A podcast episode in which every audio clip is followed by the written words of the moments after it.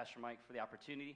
Pastor, I think he probably already mentioned to you. He's in our Start Here class today. He's finishing up that class with our uh, prospective new members, and uh, thankful uh, for him and, and, for the opportunity to speak this morning. Uh, this morning, as we get going, uh, today is a really quite a special day.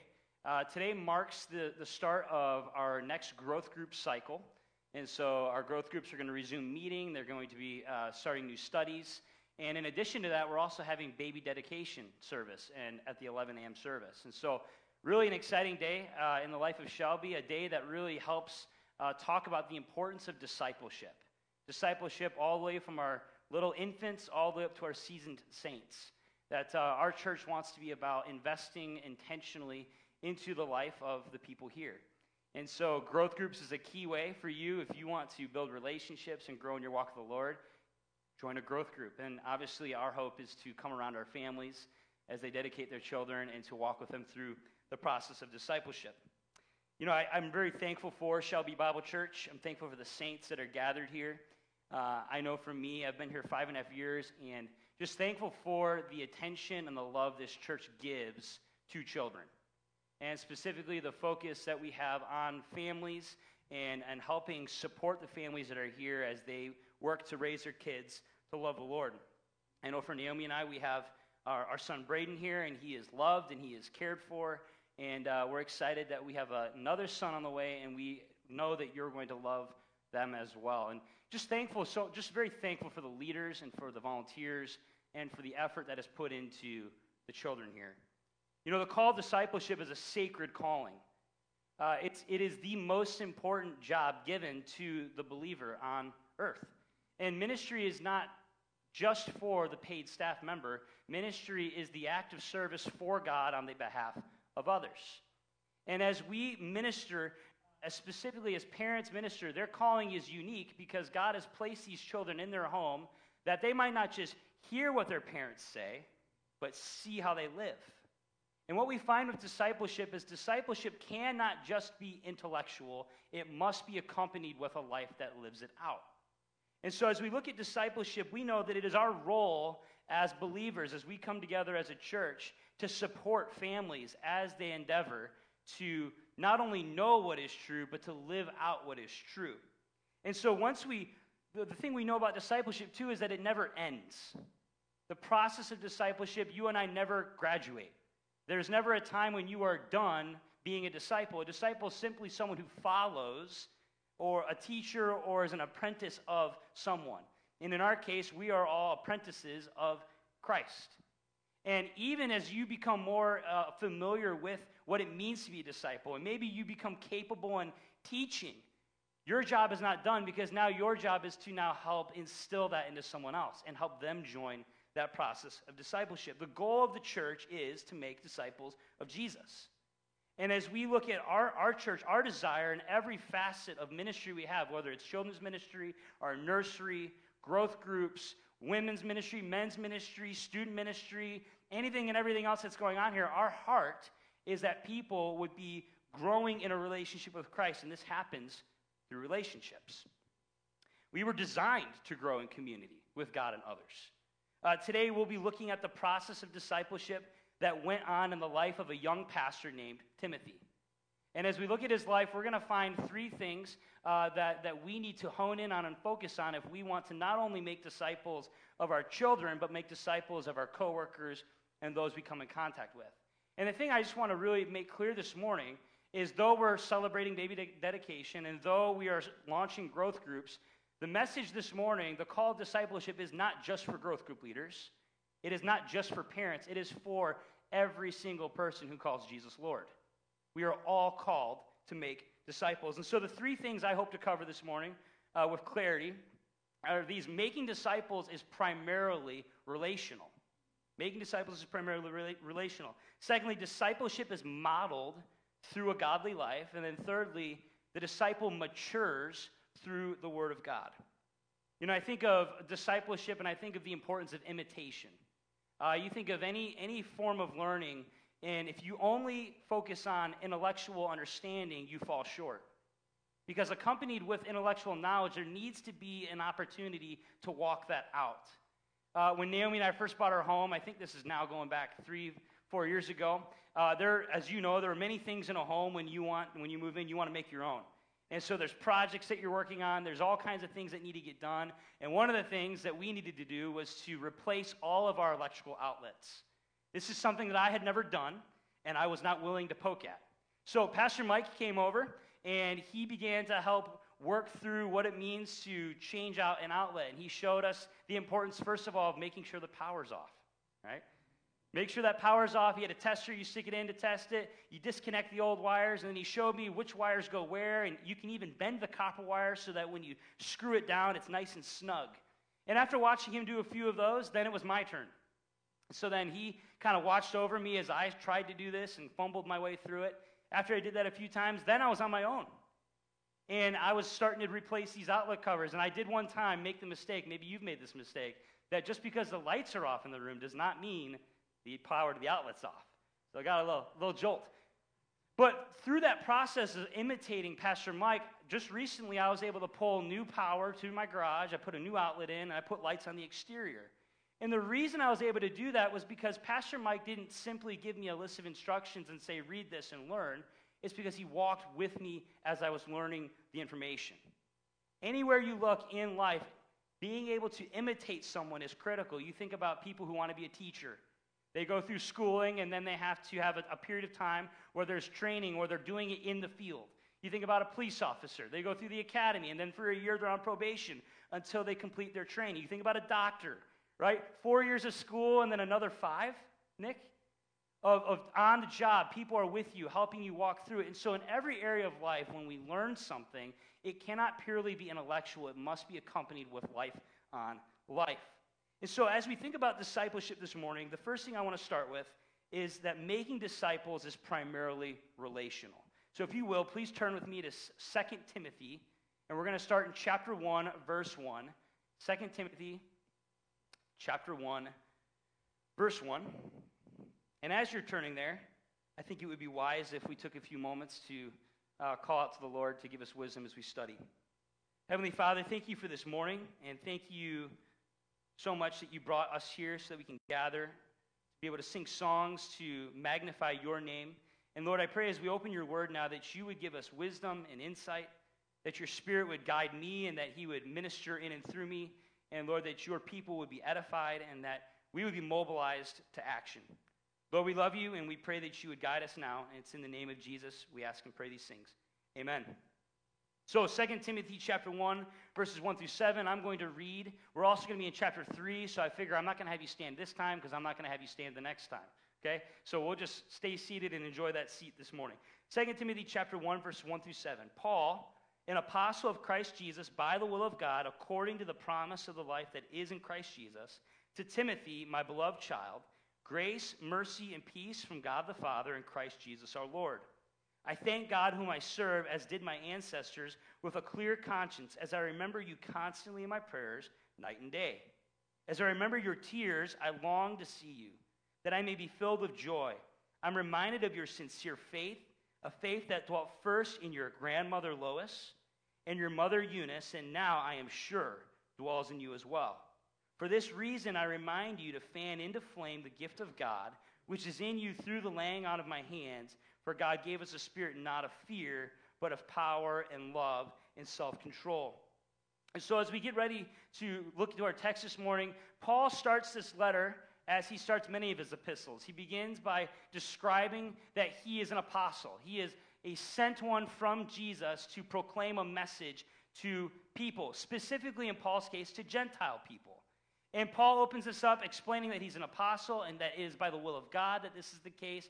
And then oftentimes, what Paul does is he directs his letter to someone specific, in our case, Timothy. And he gives this phrase that's very interesting. He says, Grace, mercy, and peace from God, the Father, and Christ Jesus our Lord. And, and what we know from this letter to the, from 1 Timothy to this letter is that he changes his address to Timothy. In, in the first book, he says, uh, my, my child in the faith. But in this letter, he says, my beloved child. And what this indicates is a deep sense of love and appreciation for Timothy. And, and the reason we think for this is that a lot has changed in, in Paul's life since he wrote the first book. Paul is now in his second imprisonment in Rome, and this is the final letter that he's going to pen to the churches, and he knows that his death is pending. It's coming soon. And so, as he's in this jail cell and he is alone, he is here just thinking and he's praying, he, Timothy comes to mind, this beloved child. And as we continue in verse 3 and 4, this is what it says I thank God who I serve, as did my ancestors, with a clear conscience. As I remember you constantly in my prayers night and day, as I remember your tears, I long to see you that I may be filled with joy. Uh, it's interesting to me, why is it that Timothy causes Paul to feel joy? Paul is in a very, very poor situation. Uh, I find myself complaining about things that are far less of magnitude to what Paul has found himself in. And yet, in the midst of his suffering, in the midst of his time in jail, in the midst of knowing that his ministry is coming to an end and that his life is about to end, Paul is focusing not on himself, but on someone else. We see that he is thinking of Timothy, and as he thinks of Timothy, he's reminded of the tears of when they departed. And I, I think what's important is he says that he, want, that he brought him joy. So, why is it that he brought him joy? What we know from the ministry of Paul is that many people abandoned him throughout his ministry.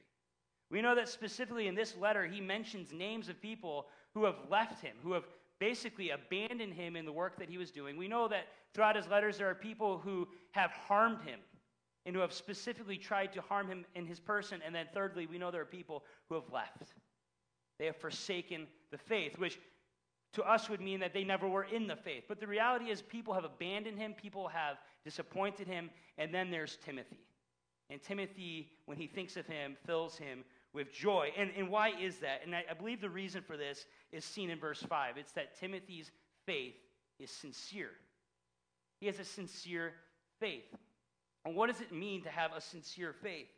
And so as we, as we look at this, the word sincere is, is, is translated, transliterated the word hypocrite. But it has the opposite meaning. So what Paul is saying is that Timothy, your faith is unhypocritical. You are not two faced. You do not have hidden agendas. Who you say you are is who you live out to be. What you say you believe is what you have faithfully displayed in your life. And I think as we think about Paul and we think about him coming to the end of his life, we know that ministry, which is just basically serving God by serving people, we know that it is hard at times. And the reason for that is because, as Pastor Mike would say, ministry is primarily to a who, not a what. Which means when we're dealing with people, we're going to be dealing with the monotonous day to day things that happen. We're going to deal with great times of sorrow and grief. And then we're going to deal with times of great celebration and excitement. And Paul has gone through all of these ups and downs, and Timothy has remained faithful because his faith is sincere. And so, as I said, sincere faith is that it's not two faced, it's free from hidden agendas. Timothy was not putting on an act, he was not a poser. He was truly someone who had believed on the person and work of Jesus Christ, and it was displayed through how he lived. Now, how do we know this? We know that, that he is a pastor in the city of Ephesus. Ephesus is a is extremely difficult place to be a Christian, let alone a leader. And we know that people are opposing the message. We know that Timothy is referred to as someone who's timid, who uh, Paul is encouraging to be bold. And, and the reason for this is that the ungodly is growing in influence. The church, in its ability to disciple and minister, is being threatened. And what needs to happen is, in the midst of difficulty, you need to be faithful. And we know that anytime someone goes through something difficult, what's really on the inside is going to come on out, isn't it? It's like those gushers that you get my son, we just started eating gushers with him, and you bite down, and that, that juice, whatever that is, squeezes out. And, and whatever is on the inside, when pressure is applied, it's going to come out. And so we see here that he is reminded of his sincere faith, and I love that this, this phrase, a faith that dwelt first in your grandmother, Lois. The idea of dwelling is the idea of making oneself at home. Uh, it's this idea that it has free course in one's life. There is a comfort, there is a just an ability to act as if this is where you belong. And that is what has happened with the faith of Timothy, first by his grandmother. And what I think is very important, grandparents today, is that your work is not done. God is not through with his work in you. That you have a very important part in the discipling of not only your children as they were coming up, but now in the lives of your grandchildren. That as you live a life that is faithful, as you live out a sincere faith, that you actually are making an impact in the generation that follows you. Spurgeon says this He says, Train up a child in the way he should go, but be sure that you go that way as well. And so it's this idea that we can know what is true, we can know what we need to do, but we need to show it by how we live. And, and we see that Timothy comes to a sincere faith first and foremost because his grandmother had a sincere faith. And as his grandmother allowed this sincere faith to be cultivated in her, she didn't stop there. She then began to disciple her child. And we know that her child comes to faith in Christ. And then as a result of her discipling her child, Timothy, he now has a faith that is sincere. And we all know this to be true that when we see someone living what they preach, when we see someone living in a way that is consistent with what they say they believe, that is compelling. It causes us to want to follow them, specifically when they go through suffering, specifically when they go through difficulty. We know that Timothy's father was, was, a, was a Gentile. It's very likely that he was not a believer. And so we know that there is difficulty in the life of this family, and yet there's faithfulness starting from grandma to mama, now to Timothy. And so, what we need to understand is sincere faith is not merely intellectual, but it is lived out and it is demonstrated in everyday life. Now, how does this happen where the faith of a grandma passes on to the faith of a mom that passes on to the faith of a son?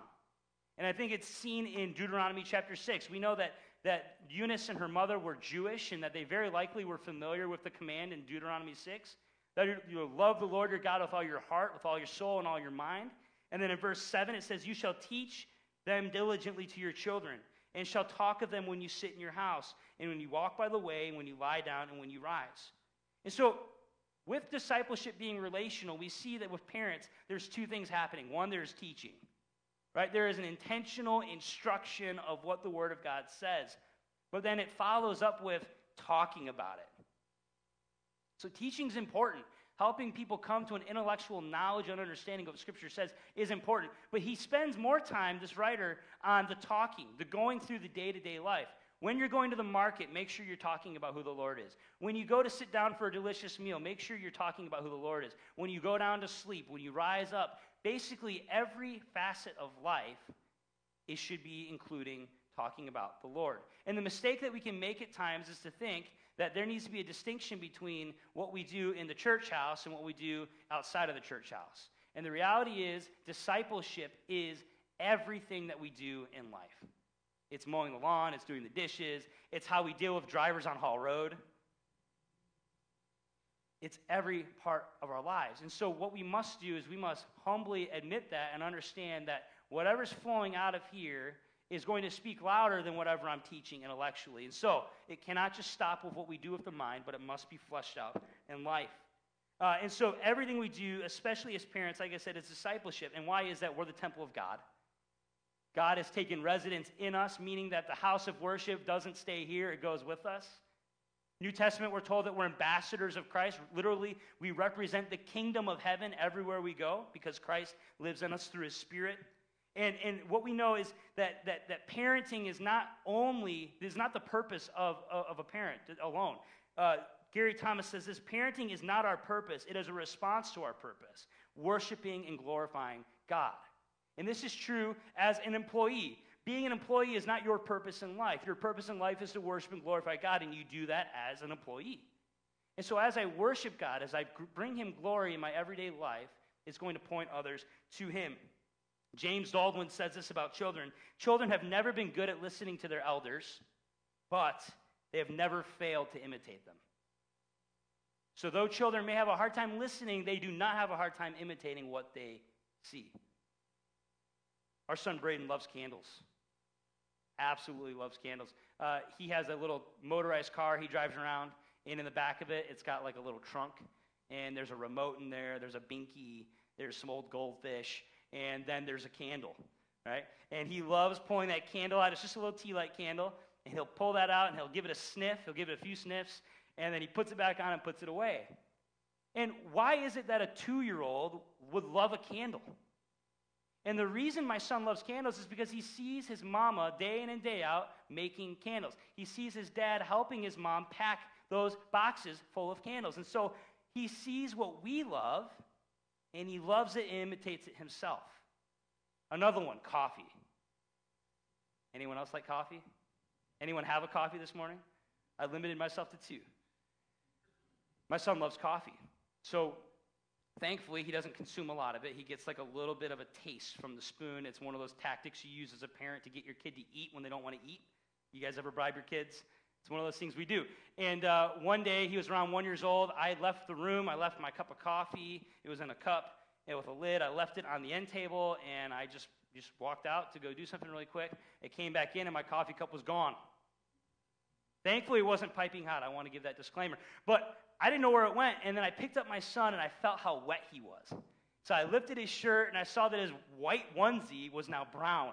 And what he had done, I'm assuming, is he had picked it up and he had begun to try to consume this. I don't know how much he got, but he got a hold of our coffee. My son loves coffee. Why? Because that's what he sees in dad's hand all the time. He sees what dad loves, he imitates it, and he loves it himself. And so the question is Am I living a life that is worth imitating? And I ask myself this question often Am I worth following? Because I don't know about you, but I want to be. I want God to do a work in my life. I want Him to shape me and mold me into the image of His Son so that when my son looks at me, he sees Jesus. That's what I want. And so when we think about our lives, what is it that our kids are imitating? What is it that they see? Let's move it beyond that. Some of you are grandparents, uncles, aunts. Some of you are friends of a family who have kids. You have influence in what you love is what they're going to love, and they're going to emulate it. So our kids will naturally love and they will imitate what we love. So, in order for genuine faith of a disciple maker to not merely be intellectual, but to be something that is lived out, here are a few things that came to mind. First is we have to admit mistakes. We cannot allow ourselves to think that our failures somehow can prohibit the gospel from working in our children's lives. Because the thing is, the gospel is not dependent on my ability to live perfectly before my son, but it is helped when I humbly admit that I need the gospel just as much as my son does. And so, as parents, we admit when we've made mistakes. As a family of God, we admit when we have made mistakes. Secondly, humility towards others' mistakes. Boy, is this one fun. I'm real good at being okay with my mistake. Yeah, it wasn't that bad. But the moment someone else does something, I'm right on it like white on rice. And so there's a humility when someone harms me, when someone makes a mistake, when my son doesn't do what I want him to do. There needs to be a humility to say, I want control, but control is not for me to have. God is the one in control. So I have humility towards others, an integrity with how we live when no one else is around. We're going to talk about this in a few minutes, but there are teachers infiltrating the church who have an appearance of godliness. They're making it look like they love God, but they are totally posers. And so you and I have to battle daily to live lives of integrity, to say, my tendency is going to be to drift away from faithfulness. I have to call it for what it is, and I have to live in line with what I say I believe. And then lastly, devoted to spiritual rhythms, meaning worship. Not just through song, but taking time to acknowledge God, worship. Time in the Word, time in prayer. These things are critical if we want faith to be genuine in us and to be passed on to those near to us. So the first thing is discipleship is primarily relational. Secondly, discipleship is modeled through a godly life. It's modeled through a godly life. I'm going to read chapter 3, 1 through 13 quickly here. And what we're going to see is Paul is going to be describing the characteristics of the ungodly while also contrasting that with how he lived. Verse 1 of chapter 3 But understand this, that in the last days there will come times of difficulty. By the way, this is referring to what Timothy was going through then and there, but this has reference to any time between then and the rapture of Christ. So, we live in a time that is going to increase in difficulty. Verse 2 For people will be lovers of self, lovers of money, proud, arrogant, abusive, disobedient to parents ungrateful, unholy, heartless, unappeasable, slanderous, without self control, brutal, not loving good, treacherous, reckless, swollen with conceit, lovers of pleasure rather than lovers of God. Having the appearance of godliness but denying its power, avoid such people. For among them are those who creep into households and capture weak women, burdened with sins, and then they lead them astray by various passions always learning and never able to arrive at knowledge of the truth. Just as Jannes and Jambres opposed Moses, so those men also opposed the truth, men corrupted in mind and disqualified regarding the faith, but they will not get very far, for their folly will be plain to all, as was that of those two men. You, however, have followed my teaching, my conduct, my aim in life, my faith, my patience, my love, my steadfastness, my persecutions and sufferings that happened to me at Antioch and Iconium and at Lystra, which persecutions I endured, yet from them all the Lord rescued me indeed. All who desire to live a godly life in Christ Jesus will be persecuted, while evil people and impostors will go on from bad to worse, deceiving and being deceived. So, we're not going to cover all those verses, just to be clear. We're going to pick a few out. But as I was thinking about this, I thought about the cuckoo bird.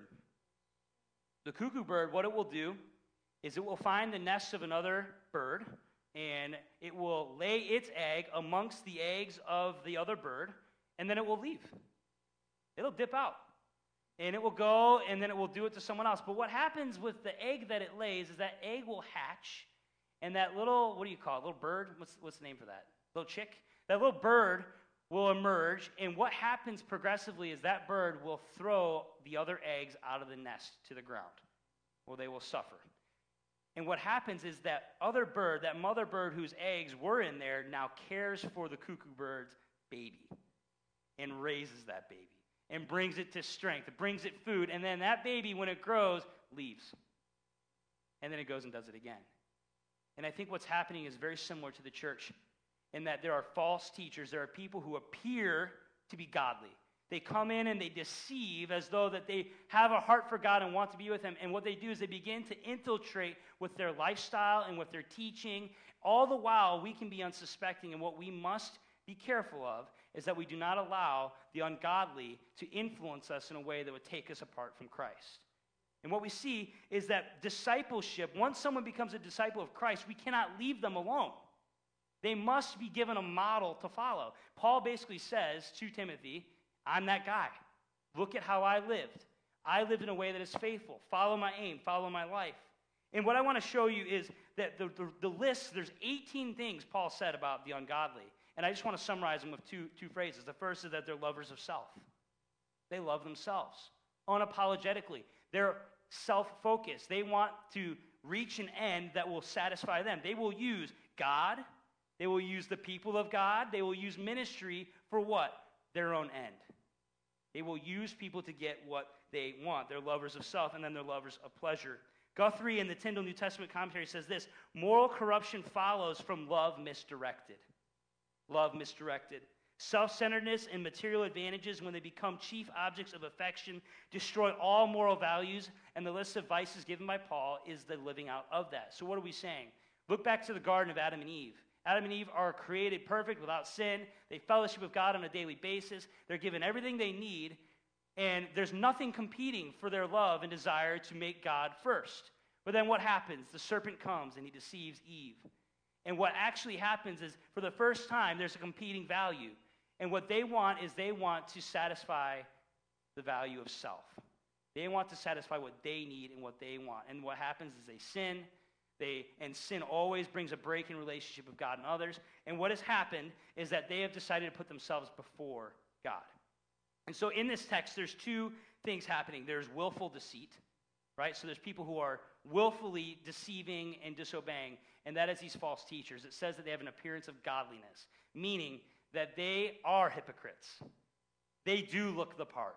They're very effective at acting religious. They're very effective at acting like they love God and that they're pious. But the, the, word actually means that there's an outward shell with no substance. There is nothing of substance in them. Jesus tells us the way that we can determine if someone is with us or not is by their fruits. And so, again, I point us to the relational necessity of discipleship. We need to walk life on life with people, not just give them information, so that they can see how that information transforms a life. And so basically what's happened is they have denied the power. And what that means is that they have denied the gospel. They understand what it takes to get into the kingdom, but they've decided that their way of working is better. They don't want what Christ has to offer. The second group that it mentions is those who ignorantly oppose God. And what this group is described as is as people who have lived ungodly lives. They know it, they know they're broken, they want to fix it, and so they sat, they're satisfied with the first solution, the first idea, the first teaching that comes their way. And these false teachers are preying on the souls of people in order to gain riches. And so, what we see, Paul basically says here's the deal discipleship needs to be relational, and he appeals to Timothy first to think about his grandma and his mom, think about the sincerity of their faith, and then think about how I carried myself. And I know we don't have time, but he contrasts the way he lives to the false teachers. And so, discipleship, first and foremost, has got to be relational. It cannot just be intellectual. Secondly, a disciple of Jesus needs to see this modeled before them. And then lastly, is this uh, a disciple matures through the Word of God. When we were talking about this on Thursday morning as the pastors, we were talking about the importance of getting back to the basics. When you think about basketball, uh, a lot of times a, an athlete will find themselves in a slump right? They're not playing well, they're not making shots, they're getting frustrated. And so, what is the best thing a basketball player can do to get out of that slump?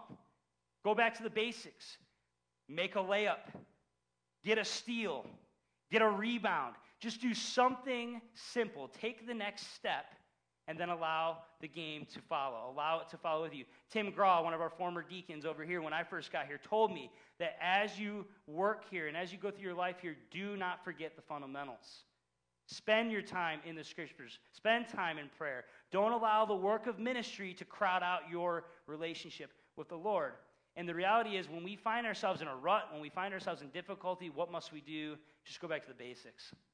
Remember that the salvation that is yours, it was afforded to you by the merit of Christ, not anything you've done.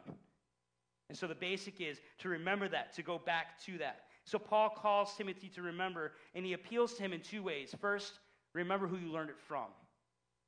And again, we see that discipleship is effective when it is lived out in the life of people close to the disciple. That, that when Paul is calling Timothy to think back on and to remember what he was called to and what he, what he came from. It's to think about your grandma, think about your mom, and think about how I lived. This morning, the call of Paul on all of us, and he says it here in verse 14, but as for you, continue in what you learned and I firmly believe, knowing from whom you've learned it. Every single person in this room has the ability to obey this call. Whether you grew up in junior church in Awana and you went to church your whole life, today, the call in your life is to still continue. Don't drift. Don't stop. Continue. Maybe you've been away from church for a time. And maybe you've just now started coming back into it and you're giving it a shot. The, the, the, message to you today is that all you must do is continue, press forward. Maybe you have sin in your life that is besetting and that you're having a hard time shaking it. And, and the call of Paul in our life right now is to remember what you believed in, believe in the gospel, and I'll take the steps forward. Continue in it. And so the scriptures unveil and point us to a God and to a means that He has provided for the forgiveness of sins. And we just must simply remember that and go back to that. So, in any situation we find ourselves, we can be encouraged by simply remembering that the gospel, the good news that my sins have been forgiven because of Christ's finished work, that is all I need in order to progress and step forward. All scripture, it says in verse 16 and 17, and this is the point where a believer who becomes a disciple, not only do they need to understand the basics, they need to see it lived out, and then they need to take the steps to invest in their walk going forward. And we do this through the Word of God. He says in verse 15, and how from childhood you have been acquainted with the sacred writings. The word childhood literally means infant. So, from very early on in the life of Timothy, he has been acquainted with. The, the scriptures have been read to him, the scriptures have been shared with him. Likely, the scriptures have been sung to him. And so, this is an encouragement to us that there is not enough scripture that we can give to our kids. We need to pour it into them through music, pour it into them through the videos they watch, pour it into them by reading it to them, and just allow the scriptures to be a part of their lives. Pastor Mike made this point that at least, you know, to those of you maybe who grew up in the church, when was the first time you heard John 3:16? And the reality is, for most of us, you probably don't remember the first time you heard that verse. And the reason for that is because you were acquainted with it from a very young age. And so Paul is saying, You were acquainted with these things, and then he takes a few moments to help us understand that Scripture is profitable. It enables us to live a life that is honoring to God. And so Paul is saying, Look, I need you when you face difficulty, when you're facing these false teachers, when you're facing people who are struggling, first and foremost, remember how you came to know who Christ was who lived them out before you, and then go back to the scriptures. The scriptures do four things we see that they give us teaching, reproof, correction, and training. The teaching is just simply instruction what is right. What are we supposed to be doing? The scripture teaches us that. The scripture also rebukes, it teaches us what we're doing is wrong, it calls it out.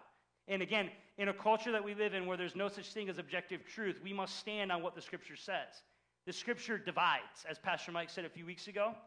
When we take a stand on what scripture says, it is going to put us into opposition with the world that we live in. That's why Paul said a few verses earlier if you want to live a godly life, you're going to suffer. Because when you take a stand and when you your, your, your confidence in Scripture, it's going to divide. So it tells us what's wrong, what's right. It teaches us, it corrects us, and helps us to get back into alignment. It helps us understand how am I supposed to live. And then lastly, it trains us in righteousness. So it helps us to walk in a way that is honoring to the Lord. And so, bringing this to a close, making disciples in our families, with our friends, in our workplaces, making disciples is primarily relational. Discipleship is modeled through a godly life and a disciple matures through the Word of God. I think of the song Sanctuary Lord, prepare me to be a sanctuary, pure and holy, tried and true. Uh oh. With thanksgiving, I'll be a living sanctuary. Thank you, Ginger. I'm going to just have you do that next time. But let that be the prayer of our souls that we would be a living sanctuary, that we would be a people who not only know what we believe, but that it's fleshed out. Let me pray with us.